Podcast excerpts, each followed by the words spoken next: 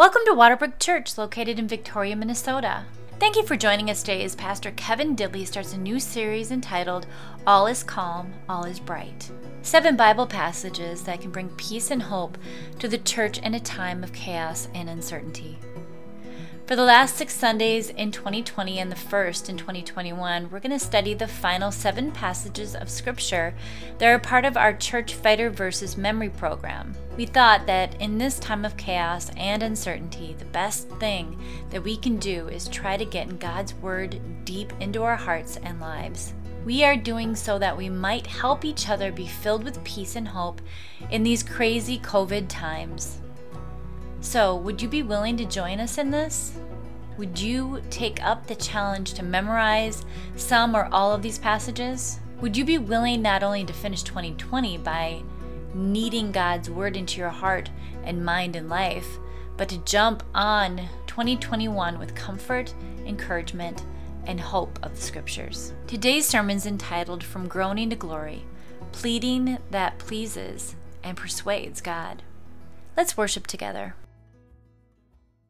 Well, um, you know, we're, we're going to look at this great text. In fact, I want I want to just encourage you. If you want to read Revelation 21 over the next few weeks, um, we are going to finish the week in the resurrection and the new heaven and the new earth. And I hope that as we're coming to an end of a very difficult year, this will be really, really encouraging for you. And that's the truth today, because we all will be changed in Jesus Christ. And that's really great news because, um, you know, one of the things that's going on right now with the vaccine uh, potentially coming and being distributed is there's a lot of people just hoping we can get back to normal. There's just a desire for normalcy. So I, I just want to announce something the world's not normal. That's the first thing. If you don't know that, there's no such thing as normal since the Garden of Eden. Or if there is normal, it's broken. And, and we live under death. And we live in a broken world of sin. And here's what Paul's doing. Paul, you know, this is the thing about the Apostle Paul. Paul is passionate about several things. So, those of you young people uh, who are coming on Wednesday nights, you're studying the book of Galatians, and I think there's uh, Ralph, your group studying Galatians on Monday night.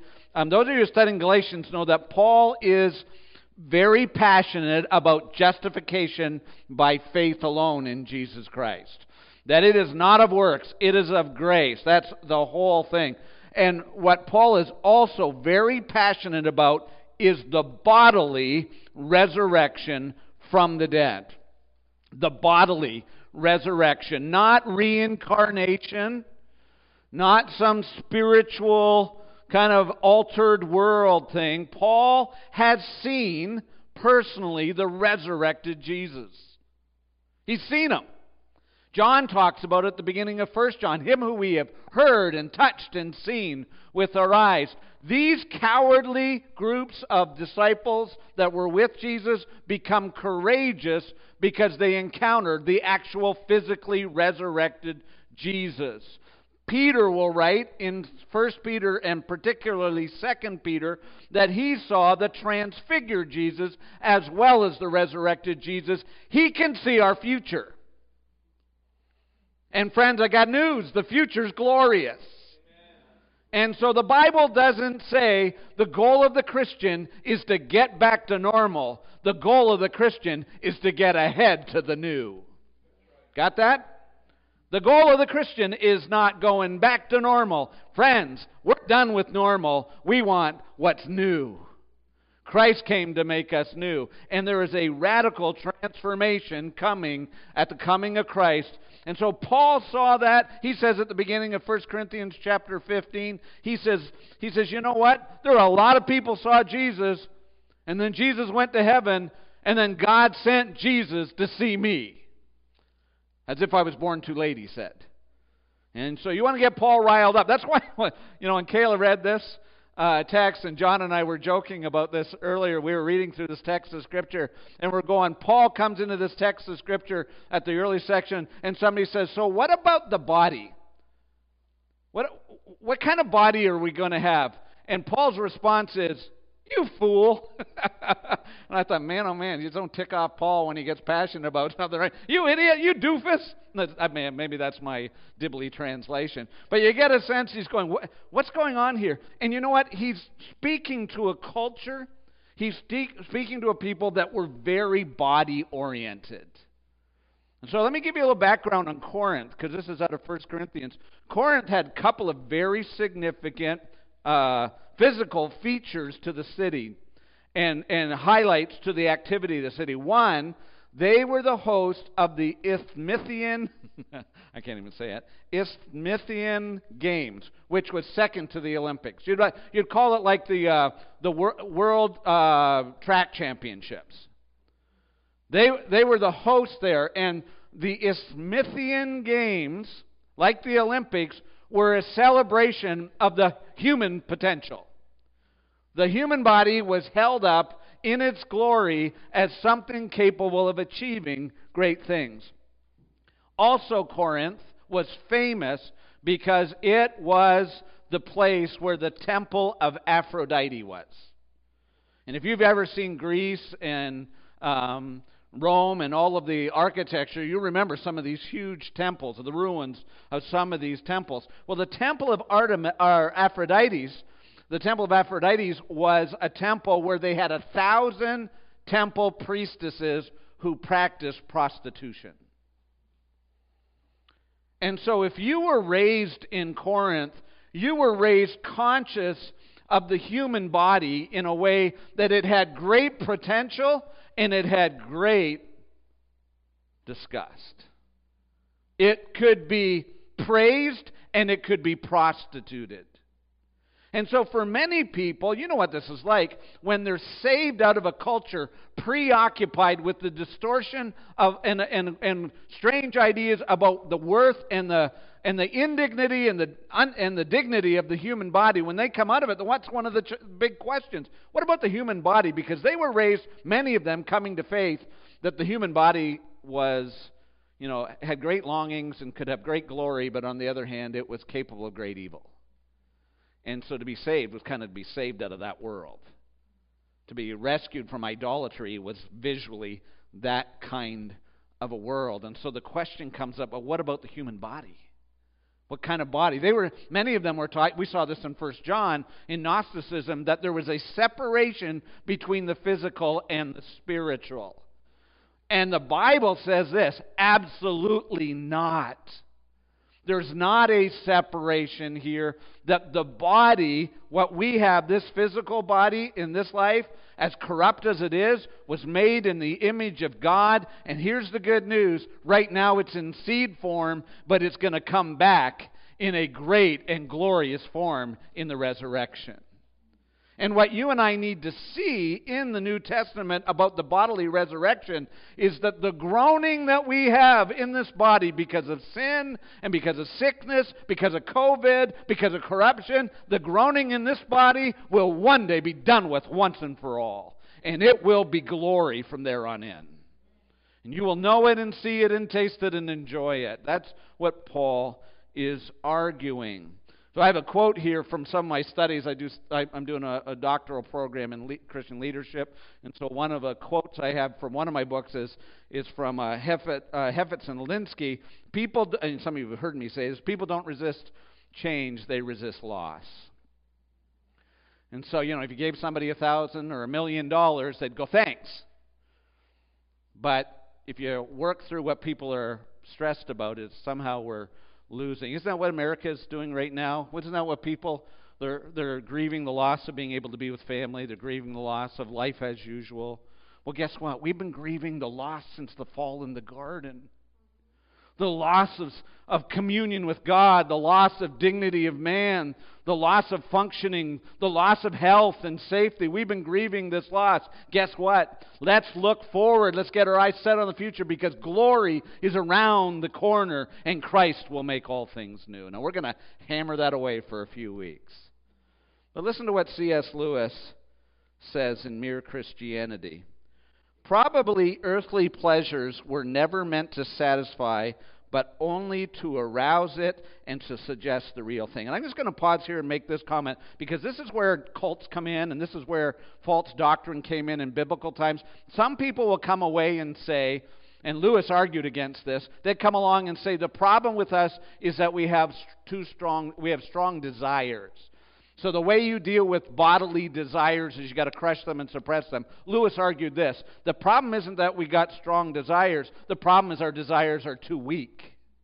We're trying to satisfy our desires that we have, our longings that we have with things like money and sex and pleasure when we were made for Jesus. We are made for God.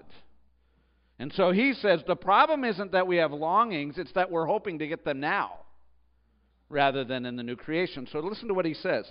He says, It is for that reason I must take care, on the one hand, never to despise or be unthankful for these earthly blessings. Has COVID made you thankful for blessings that have been taken from you?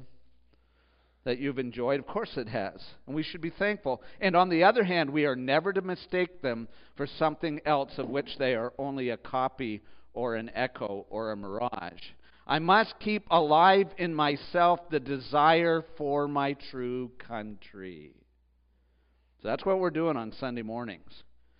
Our, our, our, our goal on Sunday mornings is not to be an American church that groans over a past that's lost. Our goal as a church on Sunday morning is to be a multi ethnic, God centered, kingdom oriented church, which is proudly, gladly pointing towards the future in Jesus Christ.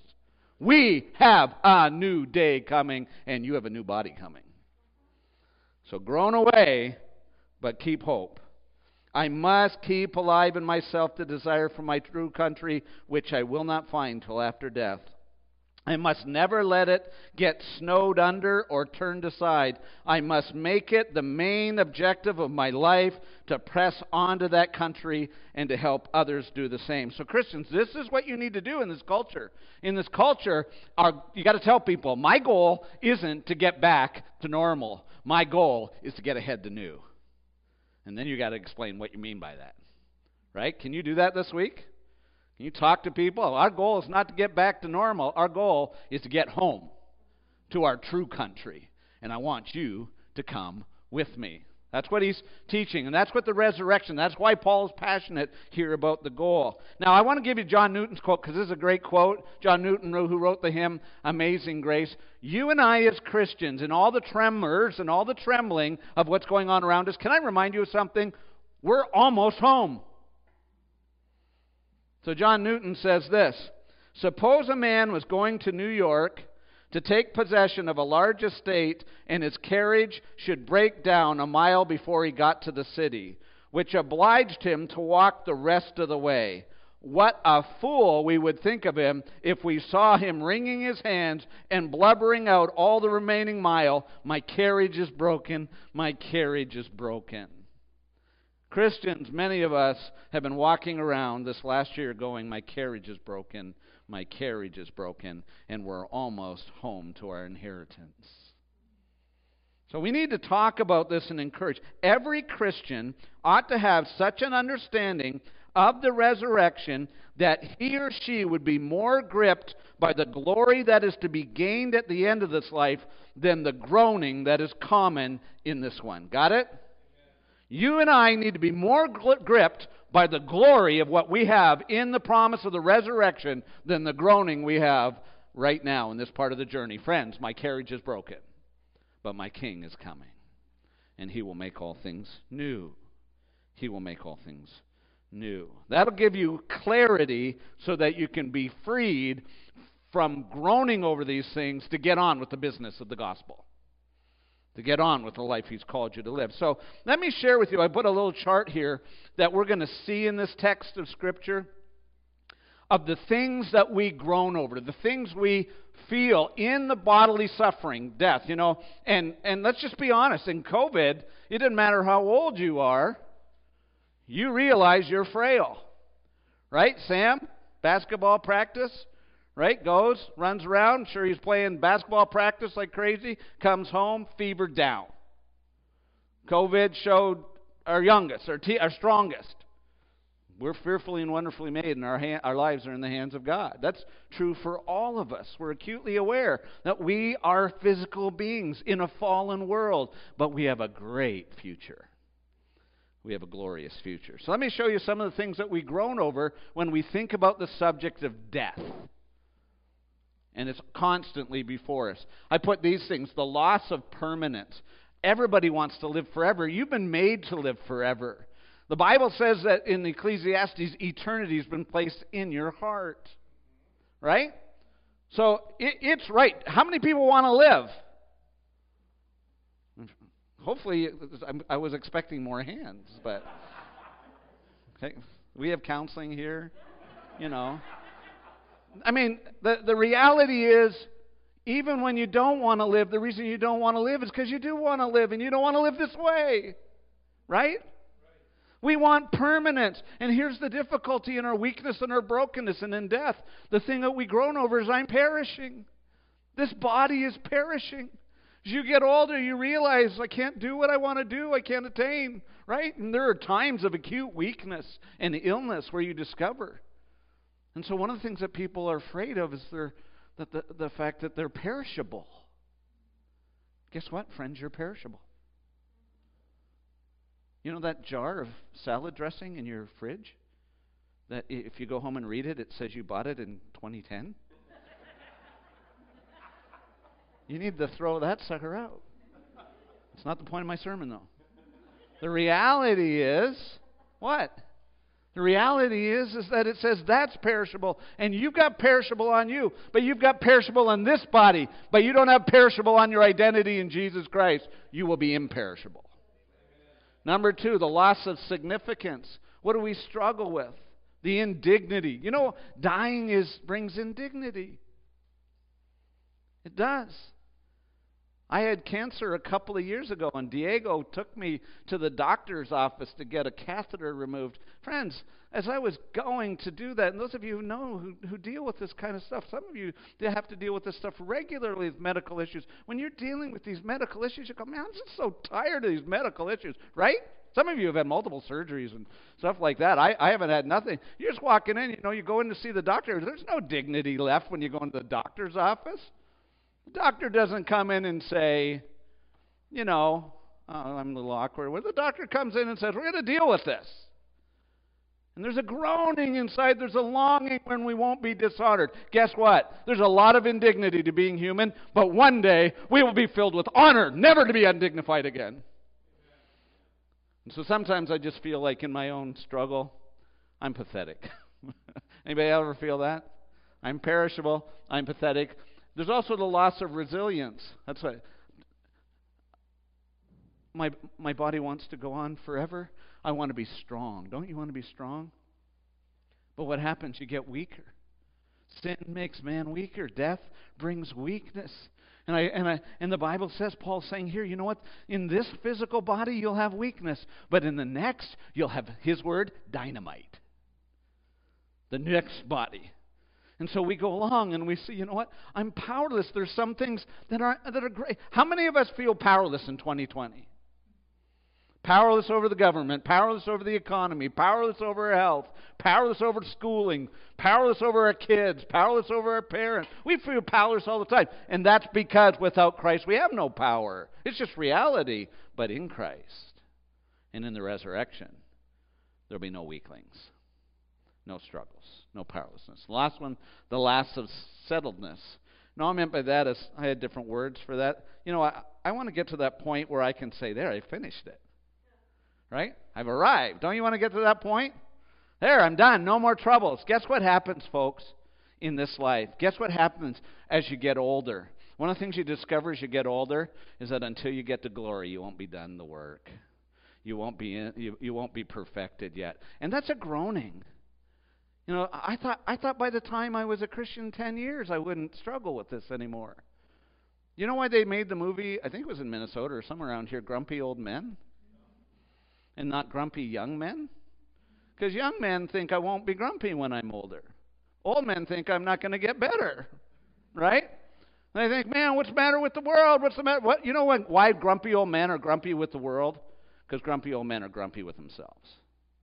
It hasn't got to where they thought it was going. But, dear friends, this struggling body is just the seed. The heavenly body that's to come is the sequoia.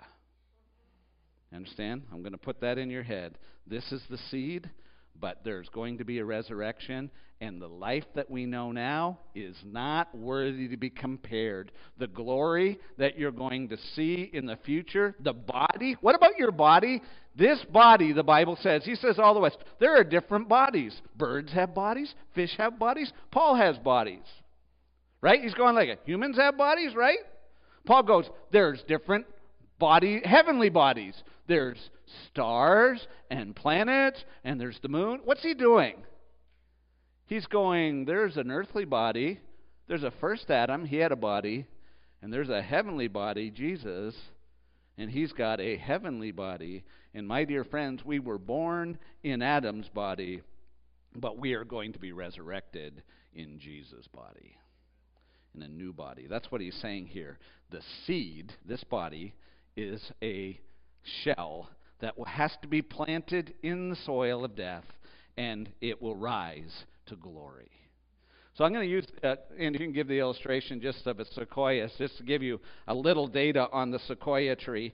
Um, and uh, I drive a Toyota Sequoia. It's a, you know, the old beater out in the parking lot there. It's the biggest truck that Toyota or SUV that Toyota makes, and uh, it's it's it's called the Sequoia because you know how big the Sequoia tree is. I mean, look at some of the data on the sequoia tree. A sequoia tree is one of the most massive individual trees in the world. They grow to an average height of 164 to 279 feet and a diameter of 20 to 26 feet. So you've seen the pictures of the redwoods out in California, right? You can some of the some of them are carved out. You can drive down the, your vehicle right through the middle of a a sequoia tree. Record trees have been measured at 311 feet tall, and di- uh, trunk diameters of 56 feet have been claimed. The oldest known sequoia tree is 3,200 to 3,266 years old. You know why they don't know? Because when you get to the middle with those rings, they're really small. No, I'm just joking. You ever cut a tree open and look at the rings? Imagine counting 3,000 rings in the middle of a tree. The giant sequoia grows by what? How does a sequoia start? A seed. Now, let me ask you, how big is a sequoia seed? It's inside a cone, it's inside a cone shell. Here's the size of a sequoia that is up to 279 feet tall. It starts out as a, down, dark brown, 0.16 to 0.20 long seed. Isn't that amazing? And it's 0.04 inches broad and 0.04 inches wide. That little seed becomes a great sequoia. Glorious sequoia. Isn't that crazy?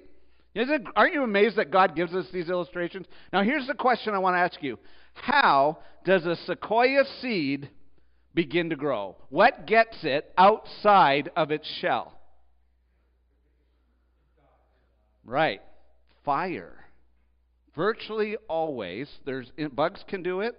There's other means, but almost always the best way to unleash a sequoia seed is through fire. You go in the fire, you, popcorn pops, I guess. I don't know what it does. It bursts out of the shell, and suddenly you've got a tree that goes on for 3,000 years. Here's what Paul's saying Friends, this body, sick body, weak body, struggling body, is going to go in the ground, and it is going to come up under the pressure of death in the power of Christ, and it will be the sequoia that lasts forever. No limitations, no struggles. Let your groaning be answered by the promise of a bodily resurrection in Jesus Christ. Is that good news?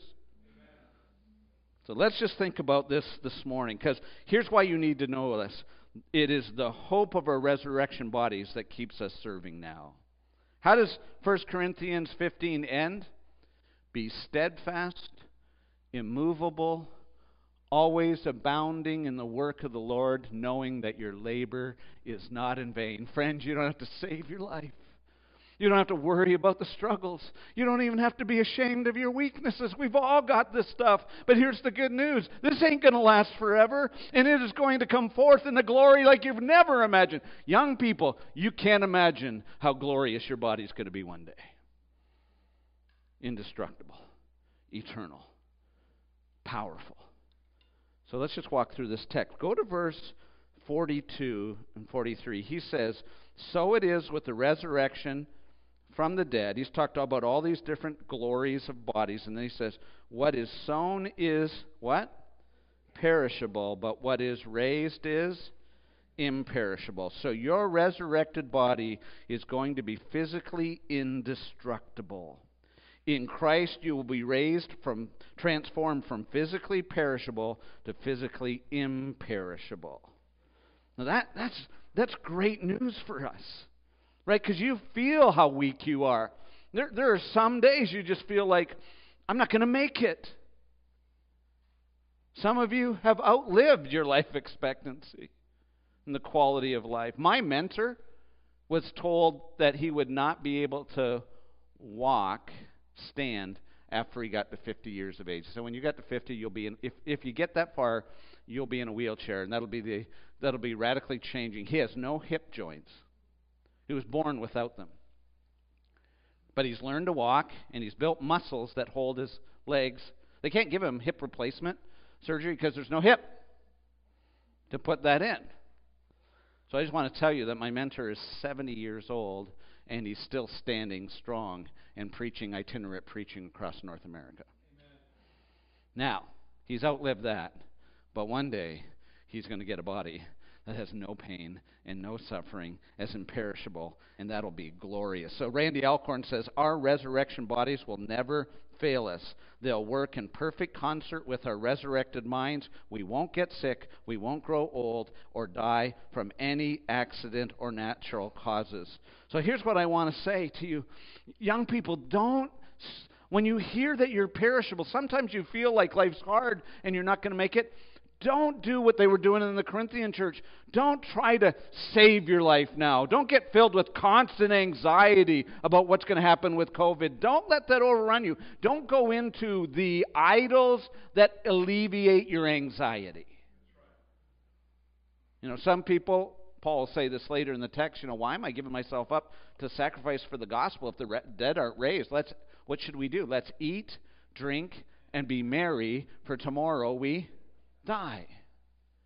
And see, most of the culture that we live in don't believe that they have any hope. So they're going to do pot, they're going to do drugs to get rid of the fear and the anxiety. They're going to engage in all kinds of sex in order to feel better about their their youthfulness because their youthfulness is escaping you. And here's the problem now, right? The problem now is that we live longer. So you got to watch old people trying to be young people. So you get this whole promiscuity. We're Corinth all over again. And they're asking, what do we do with these bodies? And Paul's saying, don't worry about your body. It's failing, but it will be raised imperishable. And that allows you not to worry about preserving your life. Pour out your life for Christ. You say, I got limitations. It doesn't matter. Those limitations are like the bumpers at the bowling alley. Right? You ever go bowling and they put bumpers up? I'm probably the only guy who can get a gutter ball with the bumpers up. right? Maybe you've never done it. They put bumpers up to keep you from going in the gutter. You know what? God puts limitations on us because of our sin in order to point us to Christ and also to direct our ministry. I can't do everything that you can do, and some of us have abilities that we, other people can't do. But here's the point God gives according to his wisdom. You don't have to, you don't, here's the thing you don't have to cheat death when death has already been defeated. Live your life. Live it. Pour it out because you're going to be made new. Isn't that good news? Here's the second thing your resurrected body is going to be physically incomparable. Look at 15, verse 43. It is sown in what?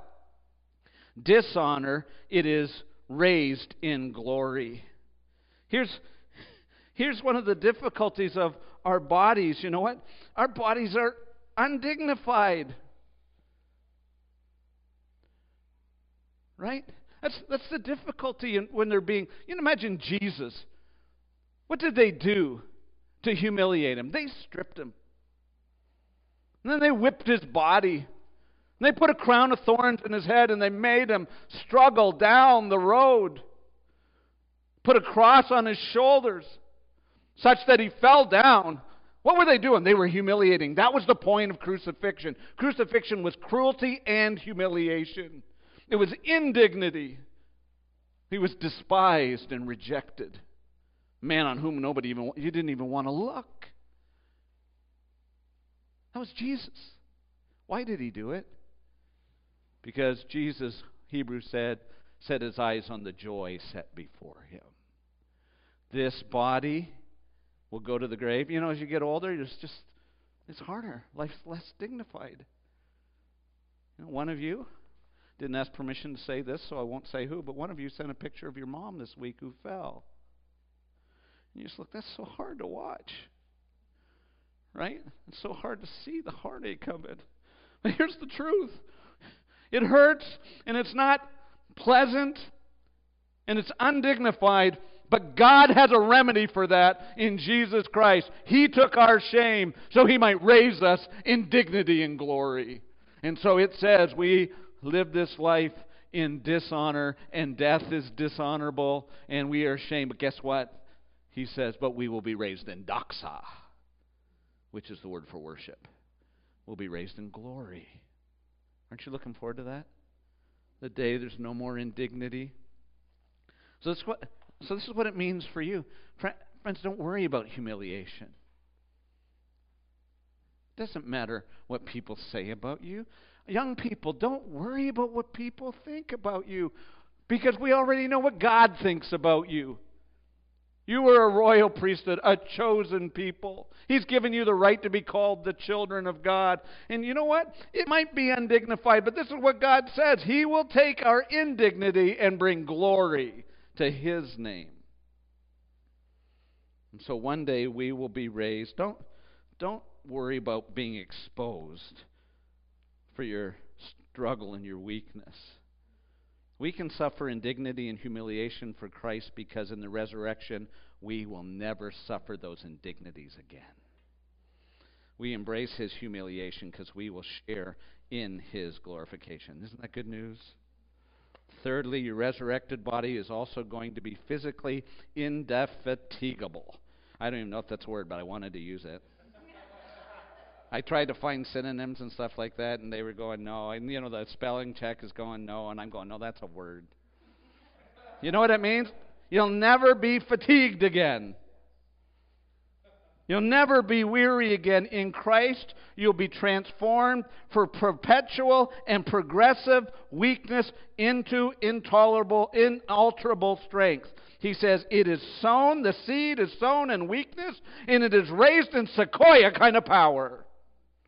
The word power is dunamis in the Greek. We use the word dynamite. I saw a video the other day of a lightning strike in a creek. And all of a sudden it was just like boom, and this creek blew up. Logs from the bottom of the creek came exploding. My dear friends, Jesus will come in an instant, in the twinkling of an eye. At the last trumpet, boom! And the graves will flip up. And the dead in Christ will rise and they will not rise up weak, struggling ever again. They will be raised up in the dynamite power of the Holy Spirit, the power of God. So here's the thing older folks, don't worry that you're wearing out because you're only going to be tired for a little while. You know what, young people? I don't know. Everybody, everybody's tired. Is everybody tired? Seems like everybody's tired all the time. Tired with worry, tired with work, tired with stress. Here's what I want to say don't worry that you're wearing out and down. Worry that you're wearing yourself out for the wrong thing.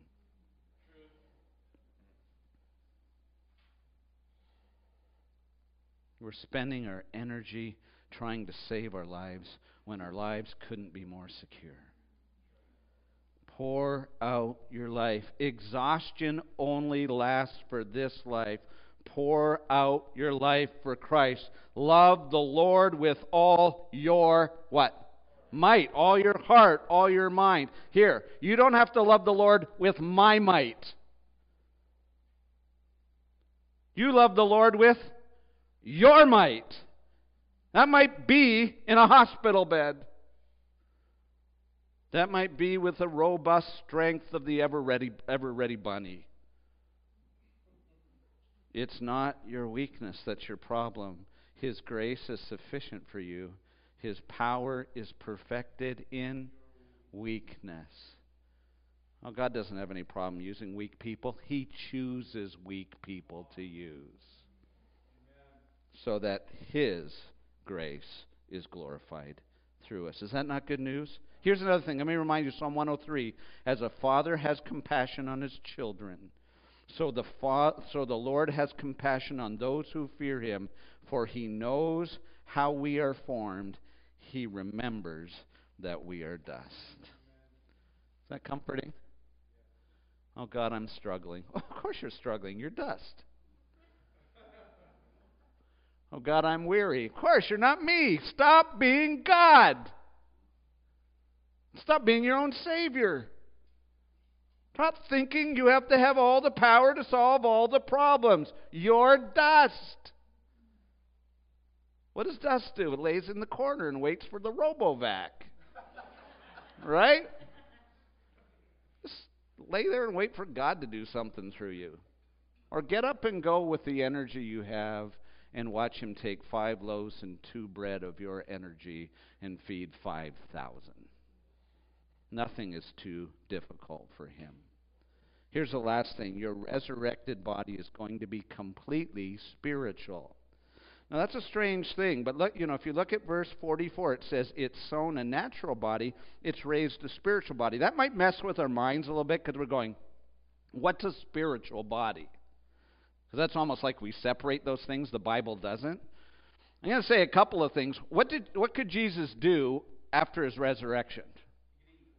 He could eat, so he's got a body. He can walk through walls. I hope I get to do that.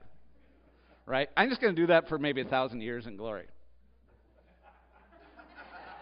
People are going to go, is there any way to lock those walls? And the answer is no, because I, like I have the spiritual gift of annoyance, and I'm going in hyper power.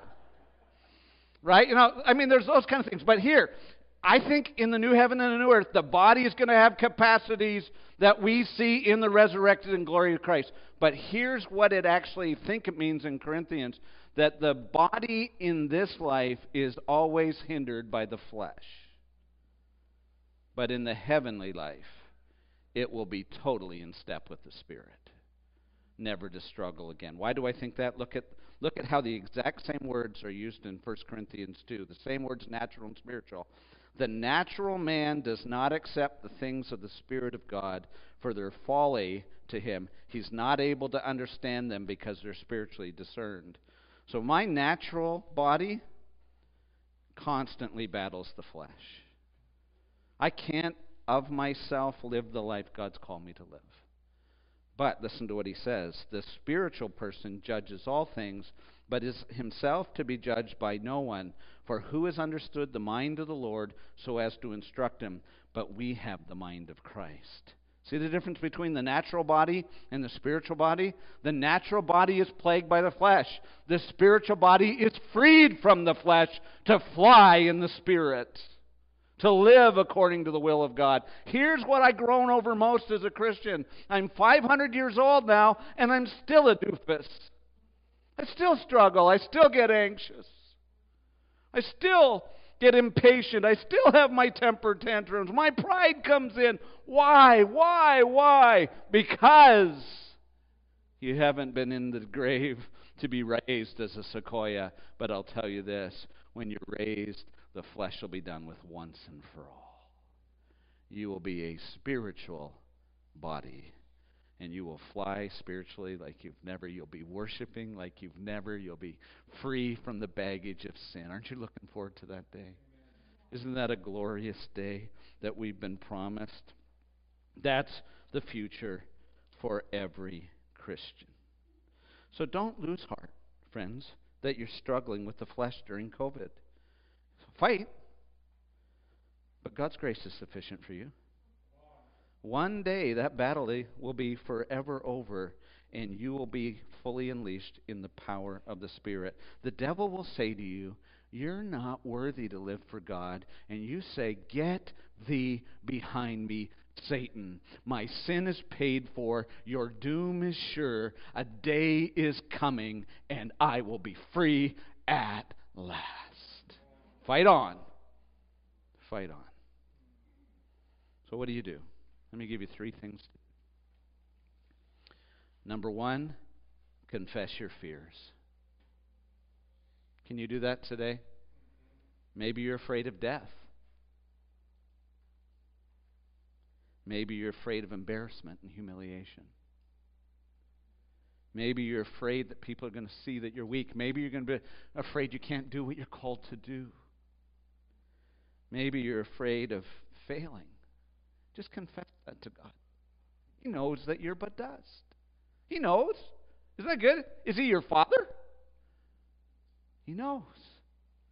Confess your fears and correct your focus. What does that mean? Get your eyes off yourself. Fix your eyes on Jesus, the author and finisher of your faith. That second Adam, that heavenly man, when he comes back, in a moment, in the twinkling of an eye, at the sound of the last trumpet, will raise you up, be with him, and you will be changed forever. Look not to what you see or what you fear you're losing. Friends, stop looking back, stop looking in the mirror, start looking ahead. Christ is coming and he will make all things new. Oh, friends, it doesn't really matter what the governor says this week. It doesn't matter when the vaccine ultimately rolls out. What ultimately matters is when Christ rolls in.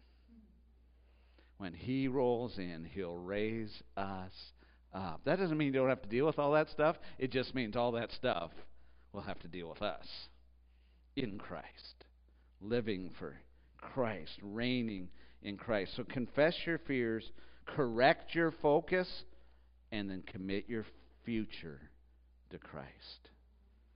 Ask God to help you look ahead and live ahead. That's faith, right? Jesus, set your eyes on Jesus, the author and perfecter of your faith, who for the joy set before him endured the cross, despising the shame. Commit your way to the Lord. What does the psalmist say? Don't fret over evildoers. Trust in the Lord.